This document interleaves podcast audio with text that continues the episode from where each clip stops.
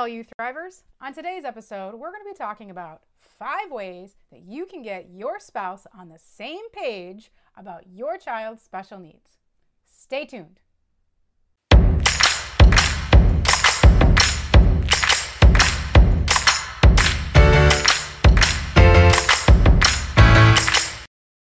But before we jump into that, for those of you who are joining me for the very first time, my name is Christy Richardson.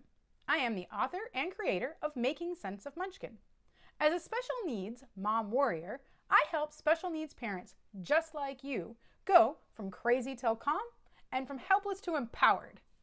I want you to do more in your daily life than just survive. I want you to be thriving. Like I said, today we'll be talking about five ways to get your spouse on the same page about your child's special needs. Now, this subject comes up very frequently when I'm talking with other parents. Often, the scenario is that mom sees all of the struggles that the child has, but dad doesn't. So, what do you do? Well, first off, a quick disclaimer about the scenario I just mentioned above.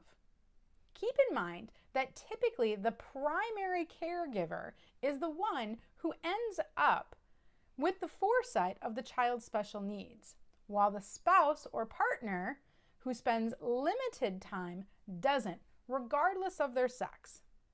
Secondly, the most common disconnect I encounter is between a female and her male spouse.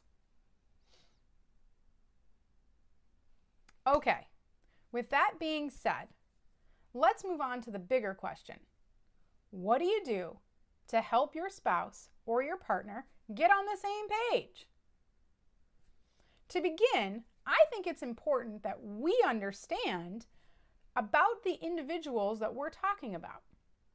In the late 80s and 90s, men were from Mars and women were from Venus was always the way that the sexes were described, worlds apart.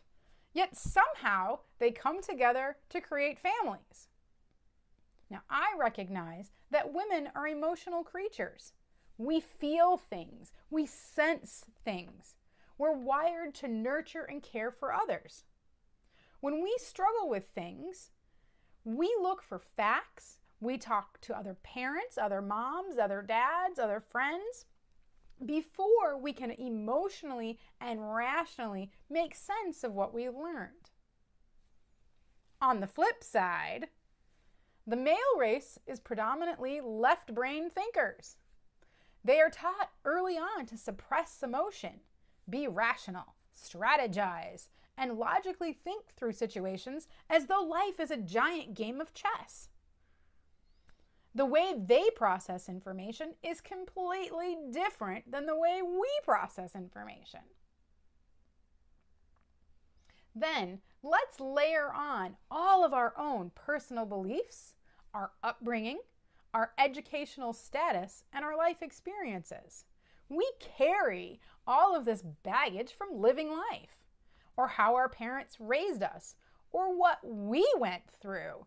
And all of these things spill over into our parenting. Now, continue to pile up our quirks and our personality traits. That all of us are wired how we're wired. Have you ever seen a type A creative try to corral a type C, which is a very detailed and controlling personality trait? It can get ugly. Now, I laugh at how we can communicate with each other. I can't tell you the number of times that my husband and I were saying the exact same thing, except we say it so differently that each of us has no idea what the other is saying. And sometimes we get huffy with one another. And I mean, really.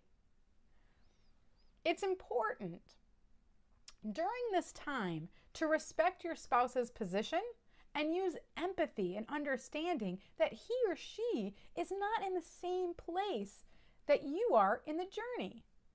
We all come to conclusions in our own time as well as you may just have to accept the fact that your spouse or partner may never get on the same page. Now, hopefully not for the sake of the struggling child and your household. But it can happen. With all that being said, once we understand the important variables, it can help us craft the best way to present information to our significant other. 1. I believe in factual, science based articles or podcasts can be very effective. Our men need that science to validate how they may feel about the issues at hand. Luckily, today, there are loads of new science and reports and podcasts to back up all sorts of, di- of diagnoses that your child may be experiencing. Two. One of the other ways to provide data is to track. Let me say it again track, track, track, track, and track some more. I cannot say it enough. Data doesn't lie. It instantly builds credibility to your situation and provides a wealth of knowledge to everyone who cares and interacts with your child. I've spoken extensively and I have another video just on tracking.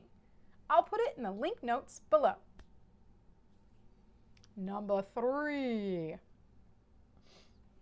Next, switch roles. Have your spouse or your partner spend more time with your child. I know it kind of seems stupid to say it that way, but honestly, as primary caregivers, the level of exposure to see the areas that your, uh, that your child is struggling with can occur at a higher rate than your spouse, especially if they work outside of the home. Giving them more exposure time often helps them get eyes on those struggles and will start to appreciate the daily interactions that you're having with your child. Number four. Provide perspectives from other dads or once dad skeptics. We all feel better when we are oh and more and we're more open to opposing perspectives when they come from others just like us in the same situation. Those perspectives could be videos, podcasts, interviews, conversations, or just another neighbor who's in the same spot. Now, last but not least, put it in terms that resonate with them. Sometimes the way we communicate the, the struggles makes all the difference. If they're a sports buff, use sports terminology. If they're a hunter, hunting terms are the way to go. If they're geeks, use geek speak. I have an engineer on my hands. So I have to make sure that when I talk about something, I always put it in a way that he's going to get it. I know it's quick and it's a lot, but there you have it. Five ways to help get your spouse on the same page about your child's special needs. If you have any other ideas or techniques that you've used, please drop them in the comments below. I hope you liked this video, and if so, please put a thumbs up for me. And if you'd like to see other videos like this, you can head on over to the channel. Or check out more information at www.makingsenseofmunchkin.com. Till next time, keep on thriving.